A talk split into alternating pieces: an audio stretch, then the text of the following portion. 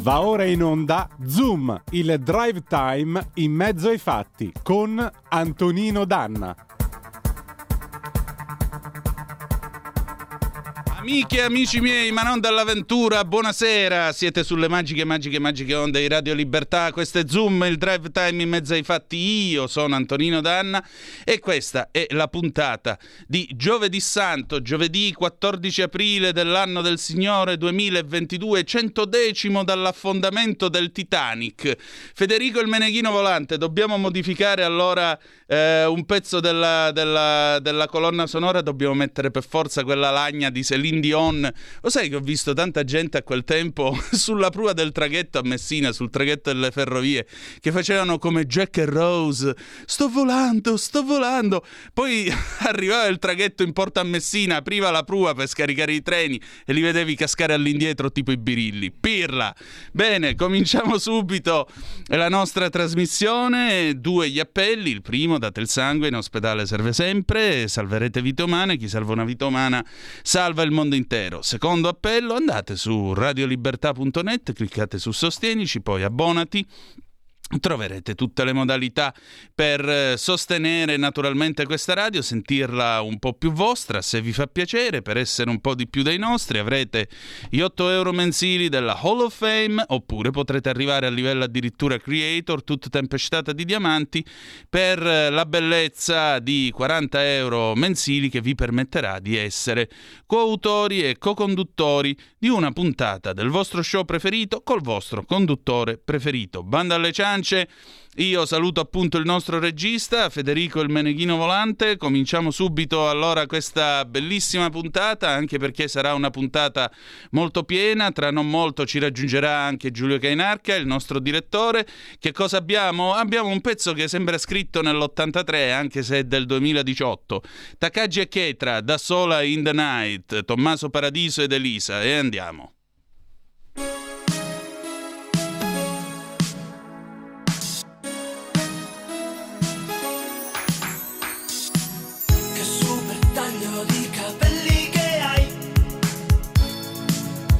Potersi vincere tutto. Dobbiamo fare adesso subito qua. Una foto che spacca. E le favole alle corse. E le storie con gli effetti e le bugie. Le dette prima me. Lo sai siamo sospesi. In un vecchio spot dove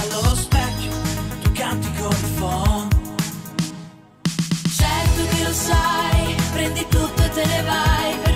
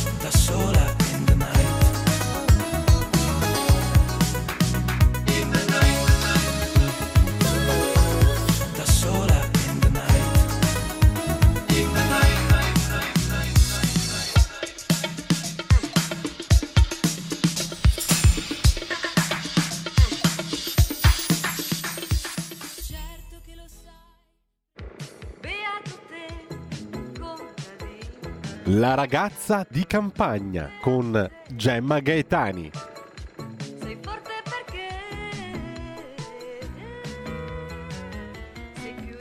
Spero abbiate rispolverato gli abiti con le spalline quadrate militarizzate che si usavano negli anni Ottanta per questo gran pezzo di Takagi e Chetra. Tommaso Paradise ed Elisa da Sola in the Night 2018 ma pare uscita appunto dal 1983. E adesso invece ci portiamo ai giorni nostri anche perché eh, oggi parliamo di qualcosa di buono e soprattutto con un colpo di scena veramente straordinario perché io non sapevo che esistesse questa particolarità. Intanto do il benvenuto alla nostra bravissima Gemma Gaetani che come ogni lunedì è, è apparsa appunto sulle pagine di salute e benessere della verità con il suo spazio e parleremo di uova di Pasqua anche molto particolari e, e poi c'è anche un altro fatto, la nostra Gemma il sabato è, è sulle nostre magiche onde alle 11 con il suo bellissimo programma Una Gemma in cucina. Ben trovata Gemma, ciao! Ciao Antonino, ben trovata a te e a tutti i radioascoltatori e anche video spettatori, telespettatori, sì. Eh sì, hai voglia. Senti Gemma, colpo di scena, eh, mi ha colpito molto perché uno dice uova di Pasqua, beh che, che, cosa ci sarà da dire? In realtà c'è molto da dire, tra l'altro eh, c'è una bellissima intervista che tu hai realizzato con Ernst Knamm, spero di averlo pronunciato bene, eh, che è autore anche di un particolare tipo di uova di Pasqua che però poi eh, ci racconterai tu. Io non sapevo per esempio che esistesse l'uovo di Pasqua dell'emigrante fatto a Sala Sala Consilina. Eh, mi permetto tra l'altro per chi è in viaggio sulla 2 Salerno-Reggio, il chilometro è il 91, poco prima dell'uscita di Sala Consilina. Se vi fermate Aia, questo sono io. Se vi fermate all'autogrill, eh, sia andando verso Salerno che verso Reggio, fanno bene la pizza. Solo che di questo periodo l'autogrill è affollato. Però provatelo. E provate anche, uscendo dall'autostrada, provate anche questo tipo di uovo di Pasqua molto particolare. O mi sbaglio? Ma sì, allora questa è una, sono un paio diciamo, i caseifici che sono assurdi un po' alla cronaca contemporanea e tu sai che ormai tutto quello che è mh, diverso no, da, da, da, dall'abitudinario fa notizia. E quindi in questi giorni si parla appunto sia di questo caseificio di Sala Consilina che si è inventato l'uovo di cacio emigrante si chiama, ecco. eh, perché è appunto un cacio-cavallo pieno naturalmente è pieno il caciocavallo di suo, quindi gli, gli, fanno un po' interpretare l'uovo, però sarebbe un caciocavallo a tutti gli effetti, ed è eh, emigrante perché all'interno avrebbe questa sorpresa, cioè una una soppressata, una salsiccia praticamente, eh, e si chiama emigrante perché eh, gli emigranti dei mh, primi del Novecento che si recavano appunto in America nascondevano, non potevano portare i salumi, li nascondevano in questo modo e quindi si chiama emigrante per questo, per questo motivo. E dall'altra parte c'è questo uovo, eh, cacio uovo mh, del caseificio appunto di Santo, anche questo è sempre un cacio cavallo eh, truccato, diciamo vestito in un certo senso da uovo di Pasqua, perché tu sai come è fatto il caciocavallo, sì. è già di suo un uovo, è come se fossero due uova eh, uno sull'altro, no? mm. uno piccolino che sarebbe il, la testa, quella che si chiama la testa del caciocavallo, esatto, da cui si e, impicca. E parte, che si impicca, sì, il cosiddetto caciovallo, infatti si dice impiccato perché quello spago che si avvo- alimentare che si avvolge intorno al, al caciocavallo eh, si metterebbe, no, idealmente fa riferimento quasi ad un corpo, potrebbe far riferimento a questo uovo piccolo sopra, potrebbe essere una te- testolina e questa, questa, parte sotto, vabbè, un corpo diciamo di botero, ecco, non, che chiaramente sono eh, così tutte operazioni di fantasia queste qui, ma comunque si dice impiccato proprio per quello, perché questi due, questo caciocavallo è fatto già in pratica da due forme di tipo ovale, quindi eh, fammelo dire con tanto affetto, questi furbastri gli hanno tolto l'uovo piccolo che fa da testa e dice questo è il nostro uovo di Pasqua, l'uovo di Pasqua meridionale, però la cosa è simpatica e ha fatto naturalmente notizia proprio perché è molto originale, certo io ti dico la verità, eh, il caciocavallo è tanto buono, sono buoni tutti i formaggi, però io preferisco mangiare il caciocavallo come formaggio e l'uovo di Pasqua come uovo di Pasqua anche perché la differenza fondamentale appunto è anche nell'interno, il esatto. vero uovo è, il vero uovo, uovo è vuoto eh, quello di cioccolato è vuoto, però l'uovo vero di gallina e anche l'uovo per esempio di Fabergé e, e, e l'uovo di cioccolato contemporaneo eh, con sorpresa sono tutti vuoti proprio perché all'interno ci deve essere qualcos'altro. Quindi questa è una invenzione, piccola buttata, anche se vuoi, però insomma io ecco, andrei di tradizione con, il, con l'uovo di, di, cioccolato. E abbiamo fatto questo pezzo proprio perché abbiamo già parlato sia della,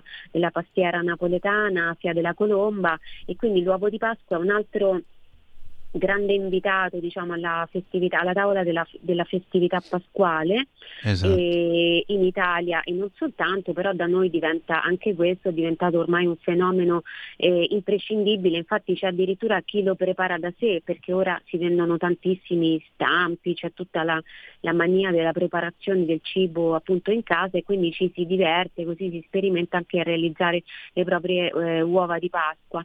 Eh, io ho voluto ricordare appunto che l'uovo di Pasqua Pasqua a eh, quello contemporaneo di cioccolato è un po' una derivazione dell'uovo oh, cristiano, dell'uovo appunto di, eh, di, gallina che si regala, finita la Quaresima, si poteva mangiare con la Pasqua, finisce la Quaresima e si festeggia anche dal punto di vista alimentare, quindi si mangia quello che in periodo di Quaresima non si era potuto mangiare, uova e, eh, eh e salumi sostanzialmente. Esatto. Ecco perché per esempio si fa anche la colazione di Pasqua, è tradizione, eh, sicuramente nel centro-sud, nel nord non lo so, ma suppongo di sì, eh, fare colazione con delle pizze salate, dei pani e tanto, tanto salame, tante uova sode, anche per questo, perché bisognava consumare quelle che, quelli i sal- salumi e le uova che non si erano potuti, man- potuti mangiare in tempo di Quaresima un po' per ridare energia appunto al, al, corpo e un po' per consumarli.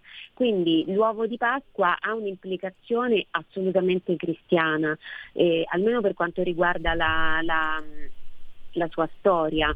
Ancora prima bisogna dire il vero, e cioè che anche in altre religioni o eh, fuori di religione, ancora prima l'uovo di gallina rappresenta comunque un simbolo di rinascita della primavera, di esatto. rinascita primaverile, oppure anche di, di eh, nascita proprio cosmoconica, cioè del, dell'universo. Quindi la simbologia dell'uovo di gallina è di suo potentissima, perché è praticamente il l'uovo è contenitore di un embrione, quindi di una vita che sarà.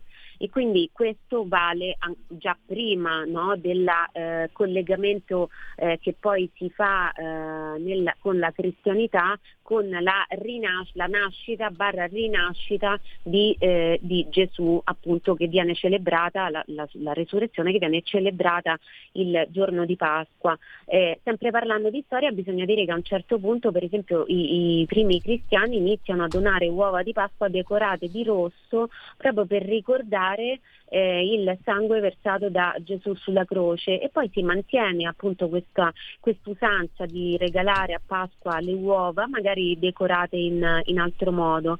E poi eh, a un certo punto si inserisce eh, questo uovo nella storia sempre dell'uovo di Pasqua si inserisce questo uovo di Fabergé che è un prodotto di altissima oreficeria ha anch'esso un precedente perché ehm, anche in epoca medievale si regalavano per esempio uova le, mh, di legno, di, di altri materiali eh, che venivano poi decorate, anche queste, ma mai in una maniera così eh, veramente fantastica eh, come eh, succede co- al, col gioielliere Fabergé che rega- realizza appunto queste uova eh, per lo zar di Russia che gli chiede appunto un dono per, per la, speciale, particolare eh, per eh, la propria eh, consorte. Quindi realizza questo uovo di platino tutto smaltato, un uovo che si apre e all'interno eh, contiene un tuorlo che a sua volta contiene due piccoli eh, regalini e quindi una cosa meravigliosa, uno è appunto una, una corona, una, la riproduzione di una corona imperiale con un rubino e, e qui lui gioca proprio no, concettualmente e dentro questo tuorlo c'è una gallina microscopica naturalmente. E mh, mm, l'uovo di Fabergé diventa qualcosa di eh, regali, si tratta di regali chiaramente di altissimo livello che, che, nel tempo si sono potuti permettere monarchi, reali, ecco certamente non le persone normali, per quanto esista Infatti ancora... noi ne stiamo mostrando uno famosissimo, il famoso uovo della Transiberiana, anno 1900, dono appunto di Nicola II. La particolarità è che dentro c'è un convoglio ferroviario in miniatura che si può caricare a molla e cammina anche sul tavolo. Infatti nella foto c'è proprio tutto il trenino steso davanti all'uovo. Scusami Gemma.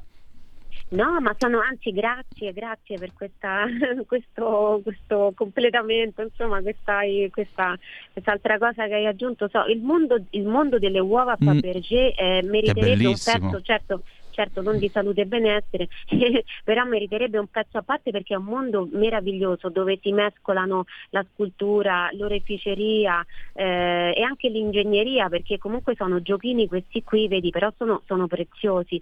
E so, una cosa che non tutti sanno, oggi esiste ancora il, il marchio, è diventato un marchio ormai Fabergé, mm. fa eh, delle uova anche, anche questa è una cosa a mio avviso, ehm, insomma hanno avuto una buona intuizione, delle piccole uova sempre si aprono ehm, e che, che fan, sono ciondoli di orecchini, di, di, collane, sono sempre preziosi, però certo non parliamo di quei preziosi dell'epoca di, di, di due secoli fa. Però una cosa che non molti sanno è che se noi oggi facciamo l'uovo di cioccolato con dentro un regalo, lo dobbiamo anche all'idea che ebbe Fabergé, cioè quella di introdurre un regalo dentro un, uovo, un, finto uovo, un uovo che non era appunto vero, un vero uovo di gallina, cosa che prima mh, non, non, si faceva. E quindi questa è eh, diciamo una cosa, ehm, noi oggi guardiamo solo l'aspetto del cioccolato, no? dell'uovo di cioccolato e naturalmente si fa di cioccolato perché eh, è molto lavorabile, è molto facile modellare uova di cioccolato, sarebbe impossibile utilizzare altri, altri materiali perché non reggerebbero, invece il cioccolato non a caso esiste anche veramente una branca che è quella de- della pasticceria che, la- che, sono le sculture di cioccolato oppure di burro, chiaramente il cioccolato sì. è, più adatto, è più adatto allo scopo dell'uovo che deve circolare come come regalo. E noi abbiamo visto anche l'aspetto di impatto sulla salute e sul benessere e, e allora c'è da dire che rispetto allora le calorie del, del, dell'uovo di Pasqua dipendono dal cioccolato da cui è realizzato quindi andiamo dalle 530 alle 550 quindi cambia molto molto poco in realtà. Però quello che è importante è mangiarne cioè non mangiare un intero uovo di cioccolato perché di solito il peso varia varia dai 150 ai 300 grammi, poi vabbè ci sono anche quelli giganteschi da esposizione e così via, comunque dico quelli che noi troviamo nei supermercati, nelle pasticcerie, sono questi qui. Quindi è come se ci trovassimo davanti 150-300 grammi di cioccolato, cioccolato e quindi non è il caso di mangiarla tutta quanta. Però c'è rispetto alla classica tavoletta di cioccolato c'è questo aspetto dello spessore. Lo spessore dell'uovo di Pasqua è quasi un quarto di quello di una tavoletta di cioccolato, quindi un tocchetto di cioccolato, un quadratino di una tavoletta, ehm, diciamo che ci, eh, ci, ci, ci, mettiamo di più, eh, di meno scusa, a mangiarlo, mentre invece l'equivalente in pezzi di uovo di Pasqua ci mettiamo di più. E quindi anche questo è un aspetto diciamo, importante per chi sta a dieta deve un pochino contenersi. La porzione ideale è tra 20 e 40 grammi, eh, anche perché Abbiamo citato questo studio che spiega come all'interno di una dieta ipocalorica e, e, un regime dietetico di questo tipo, accompagnato anche da un'attività fisica, ehm, aggiungere 42 grammi di cioccolato eh, fondente al giorno aiuta a perdere peso più velocemente perché il cioccolato in, impatta appunto sul corpo eh, creando, determinando lo stesso effetto sui muscoli della attività aerobica. Quindi questa è una cosa secondo me interessante da, da conoscere, di solito si, si passano sempre in rassegna questi dolci, no? viene sempre fuori l'aspetto dietistico, chiamiamolo così, quindi c'è sempre il, il, dietista che dice non mangiate il panettone, non mangiate il pandoro, e ma allora a Natale e a Pasqua non mangiate l'uovo di, l'uovo di cioccolato e vabbè ma allora che cosa, cioè, allora non eliminiamoli dalla faccia della terra e basta, invece eh. sapere eh, sapere che si possono mangiare, sapere che succede quando mangiamo questi dolci e come ehm, diciamo, diminuire un po' l'impatto no? se abbiamo dei problemi di, di, sovrappeso oppure dobbiamo stare a dieta, non possiamo incamerare tanti grassi, eccetera, eccetera. Sapere appunto che un tocchetto tra i 20 e i 40 grammi non ci ehm, non ci rovina la linea e anzi ci aiuta a mantenerla proprio se stiamo a dieta, eh, è secondo me importante. E quanto a Aknam, sì, abbiamo fatto questa, questa bella intervista, lui mi è piaciuta ah, molto sì. l'idea della cassata a mosaico, eh, questa è una cosa che francamente mi ha molto divertito. E poi anche la ricetta finale per realizzare una merenda mettendo assieme tutti i vari pezzi delle eventuali uova di Pasqua che sono avanzate, anche quella è una bella idea. Sì, perché sai, ho, avendo l'occasione di poter parlare con lui, eh, gli ho chiesto anche una, una, ricetta per noi, chiaramente la, la cosa mm. non poteva essere molto, molto impegnativa, eh, però mh, mm, sì, ci ha suggerito come recuperare appunto le, i pezzi che avanzano sempre, questo è un grande classico, no? come il palloncino sgonfio, cioè prima di Pasqua l'uovo è lì bello, perfetto, poi dopo che uno ne ha mangiato un pochino c'è sempre questo uovo incartato, sembra un uovo a cui manchi almeno una metà, no? perché sta lì un pezzo sopra l'altro, incartato con la sua carta in attesa di essere consumato e tanti poi ci sono anche le ricette su internet, no? come recuperare, beh non è che ci voglia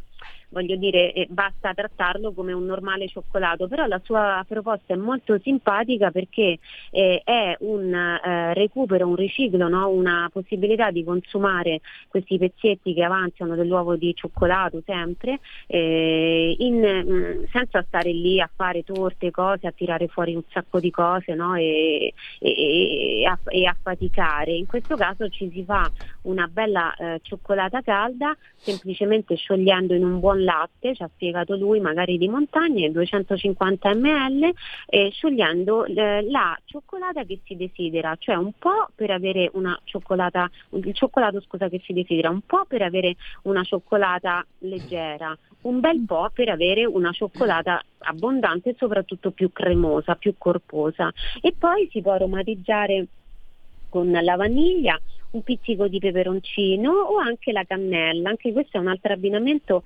molto, um, molto gustoso che però uh, pochi, pochi, conoscono, quello tra cioccolato e cannella. E poi un ciuffo di, di panna.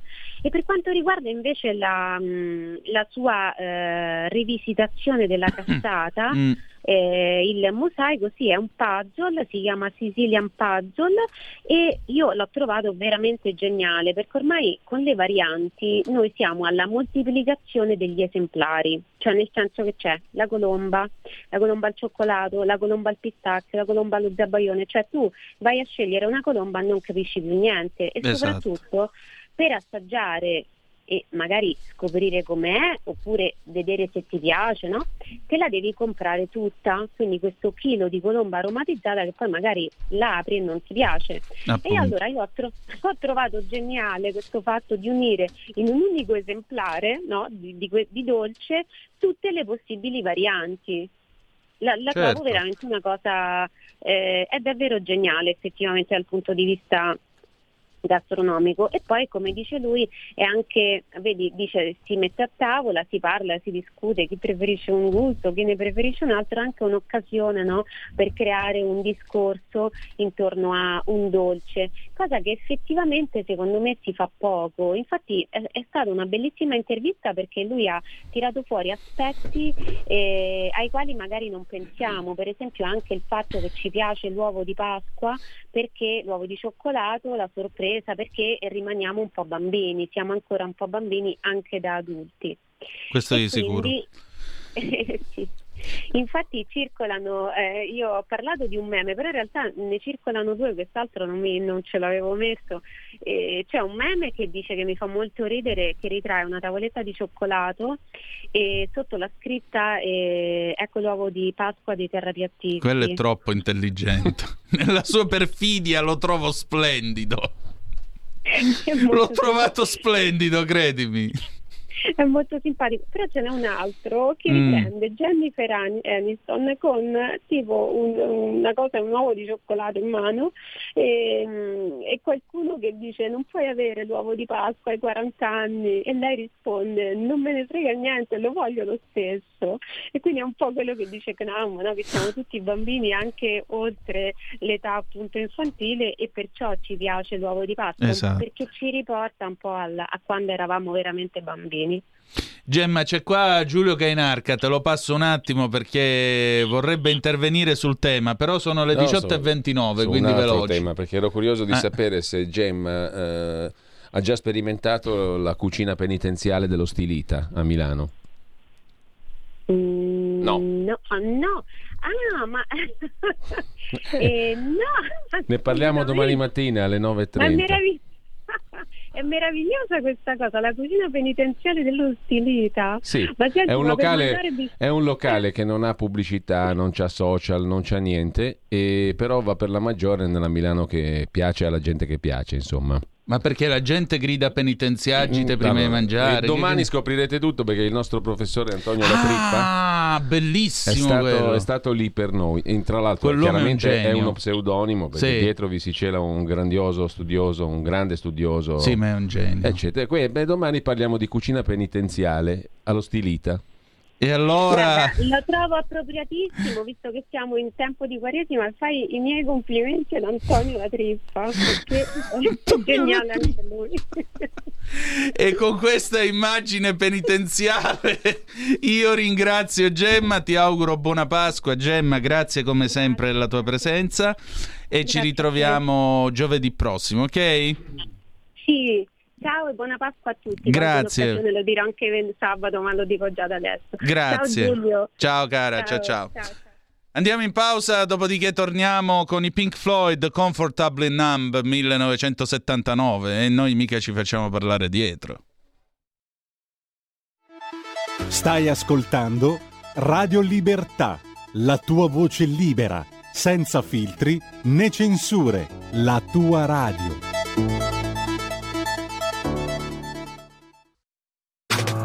Stai ascoltando Radio Libertà. la tua voce libera, senza filtri né censura. La tua radio.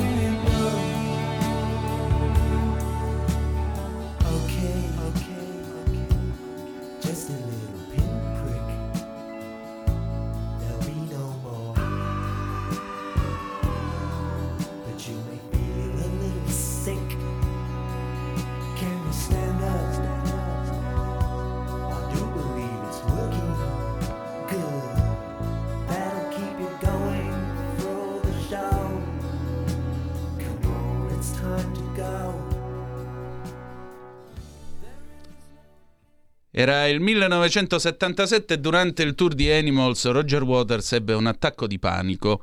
Intervenne questo medico che gli fece un'iniezione di calmante e dal dialogo col medico nel 1979 nacque questo pezzo che avete appena ascoltato, Comfortably Numb, piacevolmente intorpidito o rimbambito se preferite.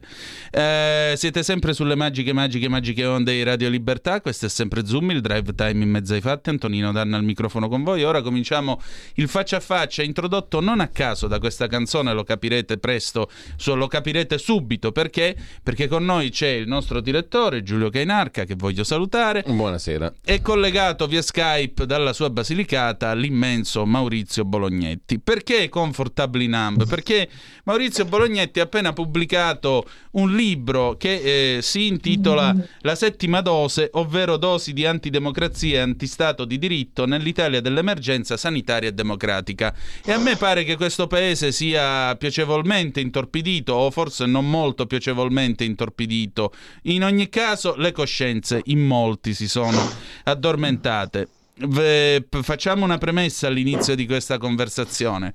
Eh, Maurizio Bolognetti, come ci tiene anche a precisare eh, nel- nell'introduzione il nostro eh, il sociologo appunto il sociologo Sergio Mantile e poi c'è l'introduzione firmata anche da Giulio Cainarca precisa di non essere un Nova- di non essere Novax. Io lo chiamerei più che altro questioning Vax perché nel corso di questa vicenda di questi due lunghi anni ha sempre posto delle domande partendo dal principio che bisogna conoscere per poter deliberare.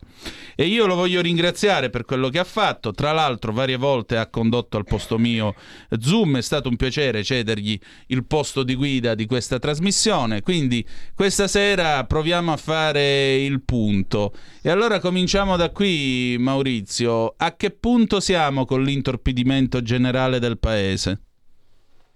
Beh, intanto, intanto grazie a te, grazie a Radio Libertà, grazie al direttore che vedo in studio, grazie anche per la bellissima introduzione che Giulio mi ha regalato, davvero splendida e sono, sono felice di questo di questa- di questo appuntamento che mi avete, che mi avete concesso. Ma a che punto di intorpidimento siamo? Ma io ho l'impressione che in questo paese ci sia un encefalogramma piatto. Non c'è dibattito, c'è una bancarotta sociale, c'è una bancarotta economica, c'è una bancarotta politica, c'è una bancarotta istituzionale. Insomma, siamo messi davvero male. Io direi che però una, una de- grandi responsabilità in questa situazione ce l'ha una stampa che in larga parte, in larghissima parte, per come la vedo io, eh, si comporta da stampa di eh, regime dedita a eh, fare da gran cassa a quelle che sono alcune posizioni e quindi insomma la vedo male, ecco, mettiamola in questo modo. Non sono esattamente ottimista, mettiamola così. Nemmeno io, però senti, a un certo punto ogni tanto in questo paese si trova eh, in mezzo a tanti ghiri addormentati un picchio si trova, dice un picchio come Pannella. Come. No, come, Come. Marco Pannella, come scrisse Roberto Gervaso nell'81 e tu lo hai conosciuto bene, Picchio sei stato anche tu in questo periodo. Io ricordo che noi ci siamo conosciuti durante un tuo eh, digiuno di protesta, tra l'altro stavi rischiando l'esistenza già che c'eri perché volevi la verità. E eh, un uomo che si batte fino a rischiare la vita per le proprie idee merita rispetto. Giulio. Beh, io sono grato a Maurizio Bolognetti, lo sono sempre stato perché in questi anni, e questo libro è un'ulteriore testimonianza eh, di quello che sto dicendo e della sua eh, attività, eh, la sua attività è stata questa, quella di mettere insieme fatti per poter dai fatti far sorgere delle domande, per avere una consapevolezza migliore di quello che ci sta accadendo.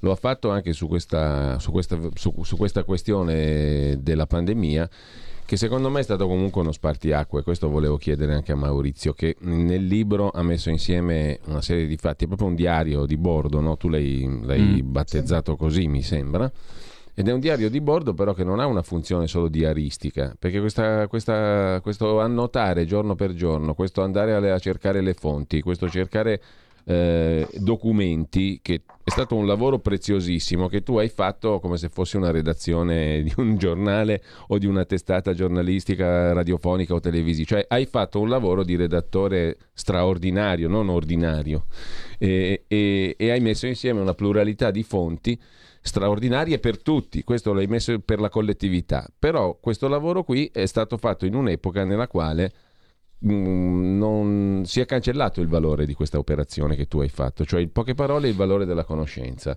Noi siamo saltati dal conoscere per deliberare al deliberare e basta. È senza così e conoscere basta. niente. Senza conoscere meglio. senza conoscere nulla. E diciamo le deliberazioni venivano prese sempre più in alto e vendute come articoli di fede al popolo, mettiamola così. Eh, a me sembra che la vicenda Covid ci abbia insegnato questo e che questo modello sia un modello duttile che si può applicare in molte occasioni, infatti non a caso lo si sta già applicando anche alla vicenda bellica adesso, no? Mi pare. Non, non credo di essere nel torto osservando questa dinamica. Allora il libro è molto prezioso perché ci fa entrare dentro questo meccanismo, che è un meccanismo replicabile all'infinito, no Maurizio? Cosa dici tu? Ma sono assolutamente d'accordo con te. Eh, sì, eh, c'è qualcosa di orwelliano in quello che è accaduto in questi due anni, ma, beh, ma questo qualcosa può essere replicato e lo stanno già replicando. Non, non è ammesso nessun dissenso, c'è un pensiero unico e quel- su quel pensiero unico tutti quanti c'è uno spartito, ecco, mettiamola così. Siamo, mh, ho l'impressione che ci stiamo un po' cinesizzando da questo punto di vista chi non eh, balla, canta, suona al- seguendo lo spartito di regime viene immediatamente espulso o, o esposto al pubblico ludibrio. Si può replicare all'infinito, e la cosa è davvero molto preoccupante. E credo anche, su questo chiedo pure la tua opinione, che questa- questi due anni abbiano dato un colpo mortale a un'istituzione come il Parlamento. Tu come la vedi? Ma lo avevamo detto da queste frequenze, perché sicuramente dalle frequenze di Radio Libertà dal primo momento ho avuto, perdonate la cacofonia, gli, gli ascoltatori perdonino la cacofonia, la libertà di poter dire cose che altrove non sono riuscito a dire. No, qui eh, ho avuto la possibilità di farlo.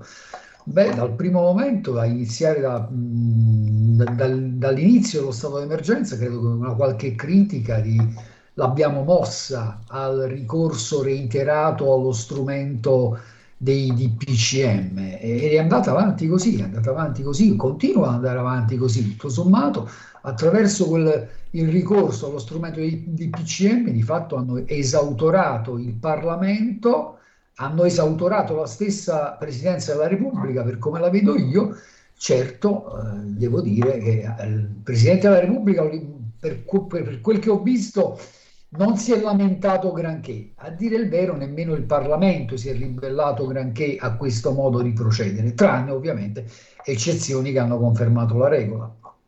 E poi c'è un altro aspetto, so la- su- sul quale forse varrebbe la pena di discutere anche su questo, cioè sul fatto che abbiamo ereditato attraverso l'esperienza del Green Pass, che non è affatto terminata, uno strumento che da un punto di vista sanitario mh, valeva poco e niente. Questo l'ho detto fin da subito, per la verità anche chi fin dall'inizio ha avuto un ruolo importante anche comunicativo tra i cosiddetti virologi, per esempio Crisanti, no? Sì. l'ho detto subito, ce l'ha detto anche qui a noi.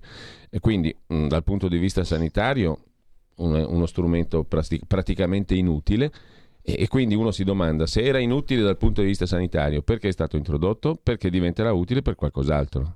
E mano a mano credo che lo sperimenteremo, visto che diventerà uno strumento presumibilmente utile anche sotto il profilo del controllo fiscale e di altri tipi di controllo della nostra vita pubblica e anche privata. Certo. No? Eh, Assolutamente, In- intanto però eh, hanno utilizzato questo, questo passaporto verde, questo certificato verde, inizialmente l'avevano chiamato così, credo, certificato verde, Sì. Eh, come corpo contundente da sbattere sulla testa di chiunque non abbia eh, osato manifestare un qualche dubbio. Di certo è stato uno- è stata quello che hanno fatto è, è stato qualcosa di inaccettabile. Ci sono stati centinaia di migliaia di cittadini che sono stati discriminati dall'utilizzo di questo certificato verde che non aveva quale funzione, come giustamente hai sottolineato tu, quella di proteggere la salute delle persone, ma del resto avevamo avuto il Consiglio d'Europa che un po' di mesi fa eh, su- sul tema si era espresso con chiarezza. eh. Eh, avevano detto quelli del Consiglio d'Europa, i cittadini, eh, i cittadini, tutti i cittadini europei devono essere informati anche sul fatto che il non vaccinarsi, non farsi inoculare questi sieri è anche questo un loro eh, diritto, non c'è un obbligo. Ecco, le cose non sono andate esattamente così. Il, il Green Pass è stato utilizzato come leva per indurre i cittadini a farsi inoculare questi sieri. Io non discuto la scelta di chi decide di vaccinarsi, ma eh, discuto il fatto che si abbiano tentato di obbligare tutti a farlo. Le famose Questo parole dell'usuraio. Mm. Eh? Le famose parole dell'usuraio, come dice Tomasi di Lampedusa nel Gattopardo, dice siamo passati, eravamo passati da fai così o saranno botte alle parole dell'usuraio, dice guarda questo è il contratto, c'è anche la tua firma, devi adeguarti. No? Ma tu hai scritto, hai scritto un libro, se non sbaglio, Antonino, dedicato alla vicenda del professor De Donno. dottor De Esattamente, sì, Giuseppe De Donno, il medico che sbaglio- guariva dal Covid col plasma Ah, iperimmune. appunto. Eh, Mm. sbaglio, in questi giorni stanno venendo fuori delle notiziole interessanti pubblicate anche sul New England Journal, che è direi una testata assolutamente autorevole che si occupa di questioni eh, attinenti il mondo della medicina. E beh, sembrerebbe forse che questo plasma poi così inutile eh, non sia. eh. Guarda, non solo stanno venendo fuori queste informazioni, queste notiziole interessanti, caro Maurizio, ma in questo paese, tra l'altro, forse qualcuno dovrebbe studiare un po' più l'inglese e leggersi i documenti per intero, perché io quello studio me lo sono letto per intero. Io trovo ancora quello che mi scrive eh, un sussiegoso articolo citando un estratto della prima pagina e dicendo ah ma nello studio c'è scritto che il plasma iperimmune non funziona. In realtà i risultati dello studio dicono che non solo il plasma funziona, ma funziona bene soprattutto nei primi nove giorni dalla manifestazione dei sintomi della malattia addirittura l'articolo si chiude con il consiglio di eh, realizzare delle emoteche o autoemoteche dove realizzare d'urgenza la trasfusione col plasma iperimmune in quale zona dove la, la vaccinazione non funziona o i vaccini sono in ritardo. Se io penso all'Italia della primavera del 2020, soprattutto l'Italia del nord della primavera del 2020, perché in questa radio, in questa trasmissione abbiamo raccontato anche i morti di Bergamo, torneremo a raccontarli tra l'altro martedì con l'avvocato Consuelo Locati e la collega Manuela D'Alessandro Sì, dell'Agi. perché, perché lì c'è una cosa brutta. Esatto, perché il infatti Consiglio io- di Stato ha messo un coperchio su tutto quanto. Sì, a richiesta appunto Eh, della detto collega lei, Manuela eh, D'Alessandro ho che ce lo racconterà in diretta, tra l'altro, perché mentre venivo qua ho parlato proprio con lei ed è stata lei a fare richiesta a nome dell'Agi Per al. Consiglio di Stato. Sì, signore, per cui avrete eh, la- la- l'informazione direttamente sul campo su questa storia. Per cui, caro Maurizio, e scusate se io mi accaloro, ma questa è una vicenda che io me la porterò finché campo appresso. Eh, Qui c'era un giusto che ha fatto delle cose giuste, che è stato lasciato, messo da parte, sputtanato e denigrato in tutti i modi possibili e immaginabili anche da sussiegosi personaggi dello show business che avrebbero potuto e dovuto semplicemente rispettare il principio che un bel tacer non fu mai scritto. E ripeto, una cura che molto probabilmente, perché il vaccino sì è prevenzione, ma il plasma è cura, e in quel momento quella cura avrebbe potuto probabilmente, perché io sono stato premiato dai parenti delle vittime di Bergamo e vi dico che il plasma a Mantova e le vittime di Bergamo sono le due facce della stessa medaglia, perché niente mi leva dal cervello che se quel protocollo sviluppato tra Mantova e Pavia fosse stato implementato e diffuso a livello nazionale, come hanno fatto in Veneto a Padova, a Padova Zaia gli ha fatto le biobanche, va detta anche questa, hanno continuato a usarlo il plasma, beh, se quella roba fosse stata implementata a livello nazionale, secondo me, anziché essere 20 i camion a Bergamo, magari sarebbero stati 15 o 10, chi lo sa. Ma certamente Esatto. morti sui camion ce ne sarebbero stati di meno.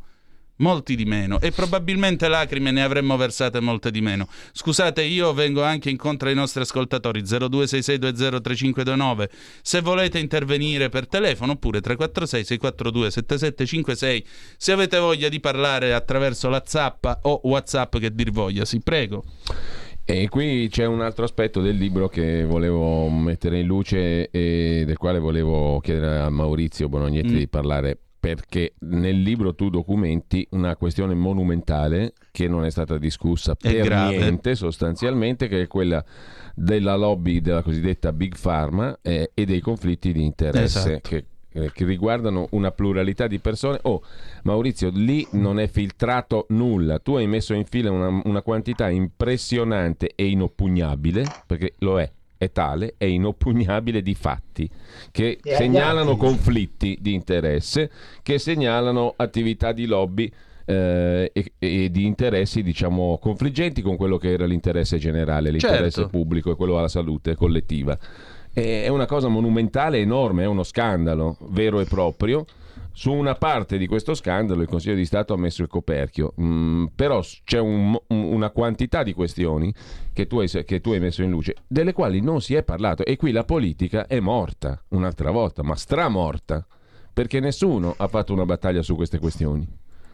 Ma noi, mentre noi siamo qui in questo studio di, di questa magnifica radio, di questa esperienza edi- editoriale che è Radio Libertà, eh, magari potremmo divertirci ad andare sul sito del Corriere della Sera e seguire una trasmissione che dura circa tre ore che si apre con l'intervento con il direttore del Corriere della Sera, credo sia Fontana, che intervista il ministro Speranza. E mentre il ministro Speranza parla con Lucio Fontana, eh, sotto eh, scorrono, eh, scorrono i titoli, diciamo, eh, i nomi degli sponsor di questa trasmissione e ci troviamo la Sanofi Pasteur, la Gilead e tante altre aziende farmaceutiche. Io ho trovato la cosa piuttosto, come dire, mi ha fatto un po' storcere il naso, per carità, assolutamente legittimo, però avevamo il nostro ministro della sanità che parlava con il direttore del Corriere della Sera ehm, e mentre loro parlavano scorrevano eh, i nomi di tutte le aziende che hanno sponsorizzato quella trasmissione. Questa storia eh, sotto molti è andata avanti così, e i conflitti di interesse hanno coinvolto la quasi totalità di coloro che se ne sono occupati da postazioni in cui hanno deciso per la nostra salute. Abbiamo più volte, a più riprese, dai microfoni di questa radio, per esempio, sottolineato alcune piccole vicende che hanno riguardato, per esempio, eh, alcuni alti papaveri della Food and Drug Administration. Abbiamo pa- parlato eh, della dottoressa Emer Cook, del fatto che la dottoressa Emer Cook, eh, direttore esecutivo dell'EMA, provenga direttamente dalle, fi- dalle fila dell'industria farmaceutica. Ci sono eh, dirigenti della Food and Drug Administration che appena abbandonato, appena hanno abbandonato la FDA si sono ritrovati magari nel consiglio di amministrazione di qualche grande azienda farmaceutica, ma insomma è, è- è tutto così. Ho provato a mettere un po' di cose in fila su- in, in questo libro, ma una parte delle cose che ho trovato, e non tutte, perché altrimenti avrei dovuto eh, scrivere non un libro, ma ci sarebbe voluto una, una piccola Treccani.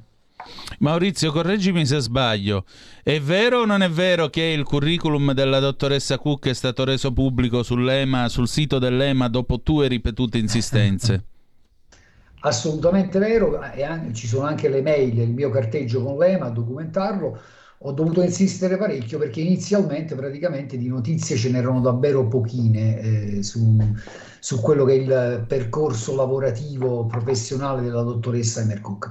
Dopo un po' di mesi ce l'abbiamo fatta, adesso chi va sul sito dell'EMA trova eh, tutti per intero eh, questo percorso della dottoressa Cook, così può farsi, eh, come è giusto che sia, un'opinione anche su scelte che secondo me sono state poco felici e opportune. Una scelta secondo me che è stata poco felice e opportuna, quella di nominarla a, a- a- a dirigere l'EMA, insomma.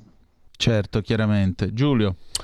Eh, Perché proprio il ministro Speranza si è rivelato uno degli inamovibili ministri eh, nella poltrona delicata della sanità, visto che tu lo conosci bene, anche avviene dalla, dalla tua regione, no? quindi politicamente lo conosci bene.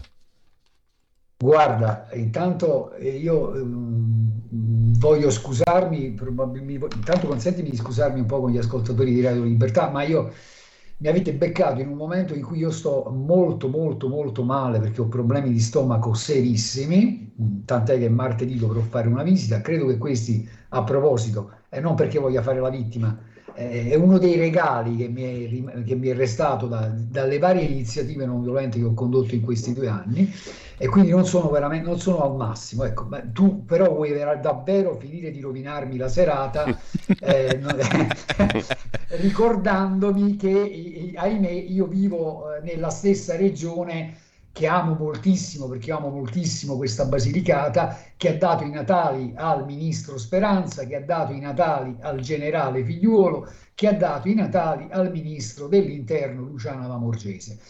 E, e non lo so perché, eh, certo non è tra i più votati d'Italia il ministro Speranza, evidentemente avrà altre doti, altre qualità a me sconosciute. So per certo che il ministro Speranza ha degli ottimi rapporti con Massimo D'Alema. So per certo che il ministro Speranza ha degli ottimi rapporti con l'ex eh, presidente della giunta regionale di Basilicata, nonché eh, vice ministro dell'interno Filippo Bubbico. E che non, lo- cosa vuoi che ti dica? E, e lì eh, probabilmente sarà ministro della sanità anche nella prossima legislatura, ministro della sanità a vita, eppure il ministro Speranza e me ne assumo pienamente la responsabilità. Lo sto facendo praticamente da quasi due anni. Io affermo che il ministro Speranza è responsabile della morte di migliaia e migliaia di persone, perché c'è certo la vicenda De Dondo, la questione del plasma epirimmune citata prima da Antonino, però c'è anche la questione di, eh, di questa i- i- i- di queste linee guida indecenti, vigili attesa tachipirina, che probabilmente, che probabilmente, per me con certezza, hanno fatto morire persone che- a cui a noi avremmo potuto salvare la vita se avessimo consentito ai medici di operare in scienza e coscienza. Sto dicendo che eh, non esiste il, il virus, che non esiste il Covid-19, che non esiste il SARS-CoV-2, per niente. Dal primo momento, dal primo febbraio 2002, io sono stato uno di quelli che polemizzava con i vari Zingaretti, i vari Nardella, le varie Sardine e, e chi più ne ha più ne metta perché nutrivo un dato di prudenza perché non mi piace scherzare con la vita delle persone, non mi piace scherzare con la salute di un paese, non mi piace scherzare con la salute delle persone, quindi io vorrei ricordare a me stesso che io ero quello che nel febbraio del 2020 invitava eh, alla prudenza. Cerchiamo di capire che cosa abbiamo davanti, mentre Zingaretti veniva da voi, non da voi eh, negli studi di Radio Libertà, A Milano. A Milano a farsi la pericena, mentre Nardella diceva che bisognava abbracciare un cinese e mentre quel genio che poi si è ritrovato candidato in non so quale coalizione di centrosinistra, in quel dell'Emilia Romagna a Bologna, di Santori diceva che l'unica mascherina utile era il libro. E, insomma, perché questa storia è iniziata così, noi non dobbiamo dimenticarcelo. Poi ci sono state appunto le linee guida di Speranza che imperterrito ha mantenuto il punto praticamente fino ad oggi, tachipirina vigile attesa, su questo anche per esempio un tizio che si chiama Remuzzi qualcosa ha detto, e ci sarà un magistrato che è disposto a far luce su questo fronte. Il- il- sicuramente il Covid ha fatto delle vittime, in particolare nelle fasce deboli eh, della popolazione, perché avevano magari già problemi di salute. Questo non si può negare. Però io dico che tantissime altre persone sono morte per un approccio scellerato che abbiamo avuto a, questa- a questo problema. E poi, non a caso, adesso iniziano anche, inizia anche qualche distinguo.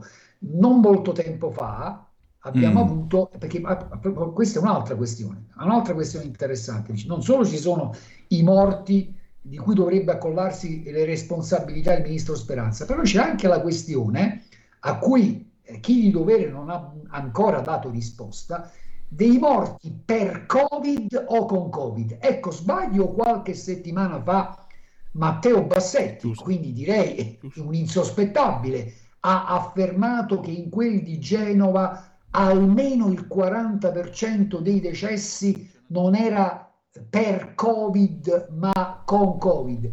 Ovviamente a secondo del con o per cambia tutto, perché un conto è che io eh, muoia con la foto di speranza nel portafogli, altra cosa è se io crepo per a causa per colpa di Roberto Speranza, con per cambia parecchio. Eh? Maurizio, ti chiedo 30 secondi di pazienza e torniamo subito. Un nuovo modo per sostenere la tua radio. Visita radiolibertà.net. Ti basta un clic e potrai versare il tuo contributo volontario direttamente online. Potrai donare con ogni tipo di carta di credito, anche prepagata. Ti aspettiamo online su radiolibertà.net. Sostieni la tua radio con il tuo contributo volontario. Radio Libertà. La tua radio. Diamo voce alla nostra gente. Polenta di rock. Ogni domenica Dalle 21 la musica rock. con il mic e il Pivi. Rock and roll col CH. E ricordas che pulente virtuosa convenios. Stai ascoltando Radio Libertà, la tua voce libera, senza filtri né censure, la tua radio. Morire con il Covid o morire per il Covid? Siete sempre sulle magiche, magiche, magiche onde di Radio Libertà. Questo è sempre Zoom, il drive time in mezzo ai fatti. Antonino Danna al microfono con voi, con Maurizio Bolognetti che ha scritto la settima dose, ovvero dosi di antidemocrazia antistato di diritto nell'Italia dell'emergenza sanitaria e democratica. Lo trovate per i tipi di Creged Editore. Giulio Cainarchi, abbiamo una telefonata, Maurizio. Pronto chi è là? Eh, pronto, sono Giuseppe. Ciao. Ciao. No, volevo dire, signor Bolognetti, non si possono denunciare questi, questi fenomeni qui per, per stragi, visto che Putin deve essere processato per strage. Questi qui non hanno fatto la strage, secondo lei? Secondo me sì, perché io leggo, no, eh, quando, quando guardo su internet tutti i giorni ci sono persone che muoiono così all'improvviso, sane, sanissime, no, giovani, mica giovani, anzi più, piuttosto giovani che, che- che- che avanti con l'età. No? E, e poi adesso no, per giunta bisogna pagare anche 100 euro, 100 euro no? di sanzione, io direi che è una, è una tassa, non una sanzione. Perché, perché noi dissentiamo da quello che dicono loro, i grandi, i grandi esperti, perché se guardiamo bene i medici di, medici di base curavano le, persone a casa senza spedirli in ospedale, senza intasare i ponti soccorsi, come diceva loro che c'era sempre l'emergenza, no? Ecco, quelli lì, visto che li hanno denigrati, non potevano una commissione, cioè controllare se effettivamente questi medici curavano bene e li guarivano a casa. Ok, mi, pa- mi pare abbastanza chiaro, grazie. Eh, scusa perché l'orologio ci corre appresso, non per altro. Allora, denunciare Speranza e Soci, dice il nostro ascoltatore. Tu che ne pensi, Maurizio? che ci sia stata una strage è indubbio. eh? Eh, sì, mm, io qualche, un paio di denunce a dire il vero le ho presentate, non credo che abbiano avuto seguito per dirla tutta, ma mai perdere la speranza, ecco, mettiamola in questo modo. No, no. Certo c'è stata una strage, c'è, però su questo ci tengo a sottolinearlo, ripeto, il virus, perché qualcuno eh, in questo paese ha detto no, non, non esiste nessun virus.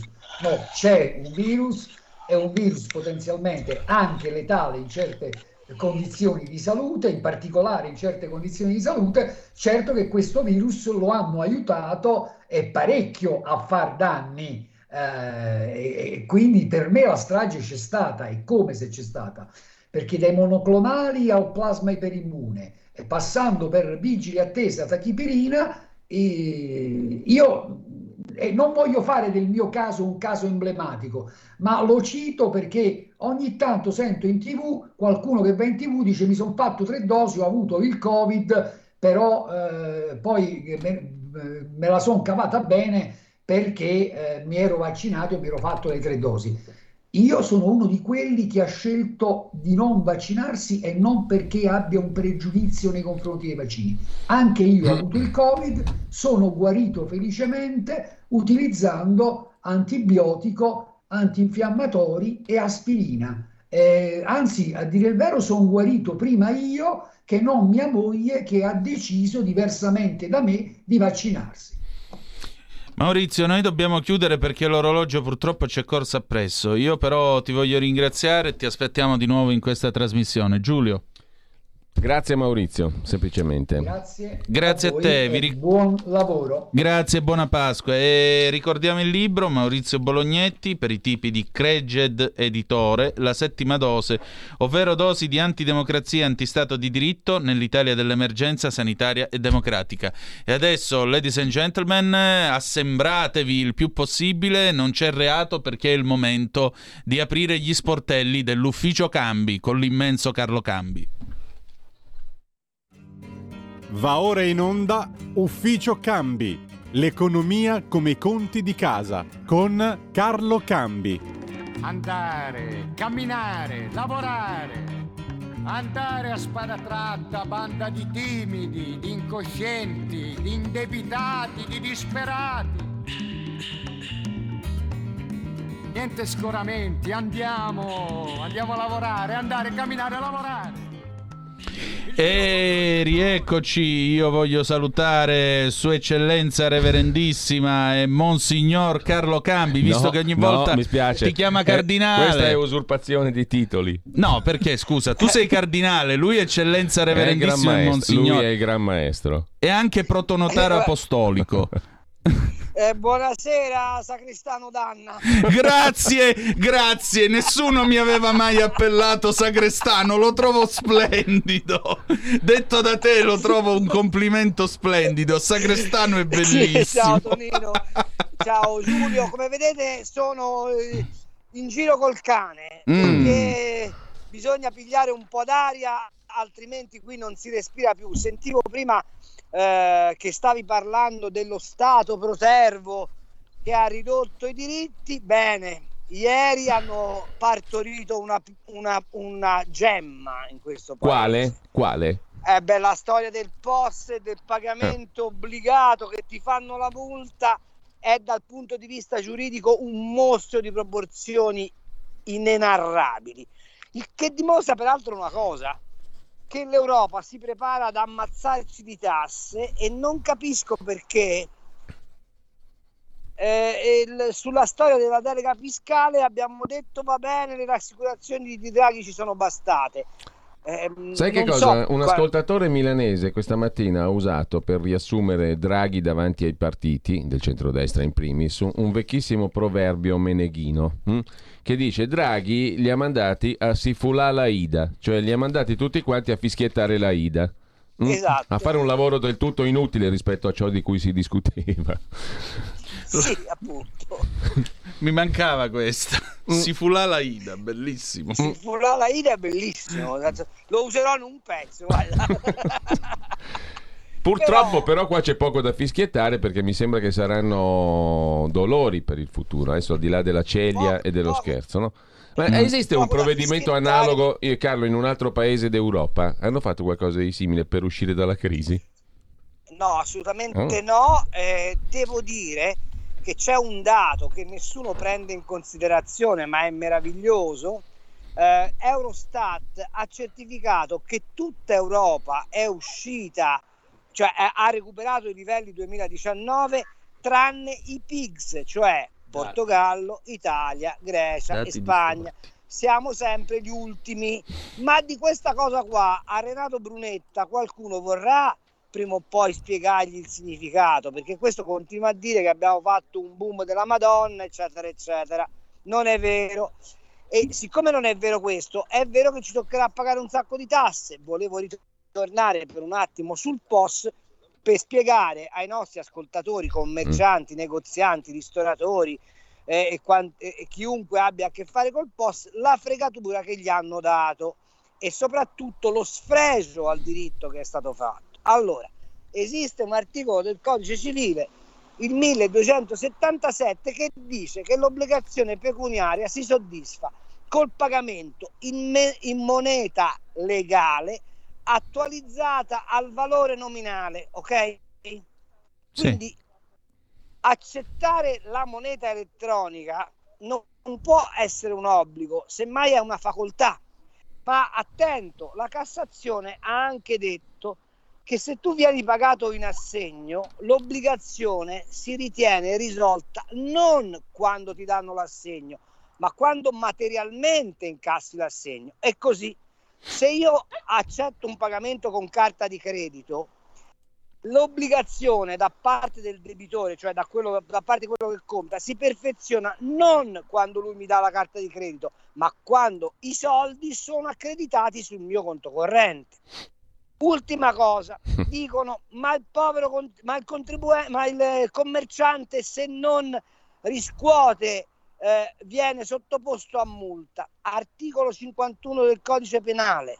Non può essere punito chi agisce in forza di un diritto.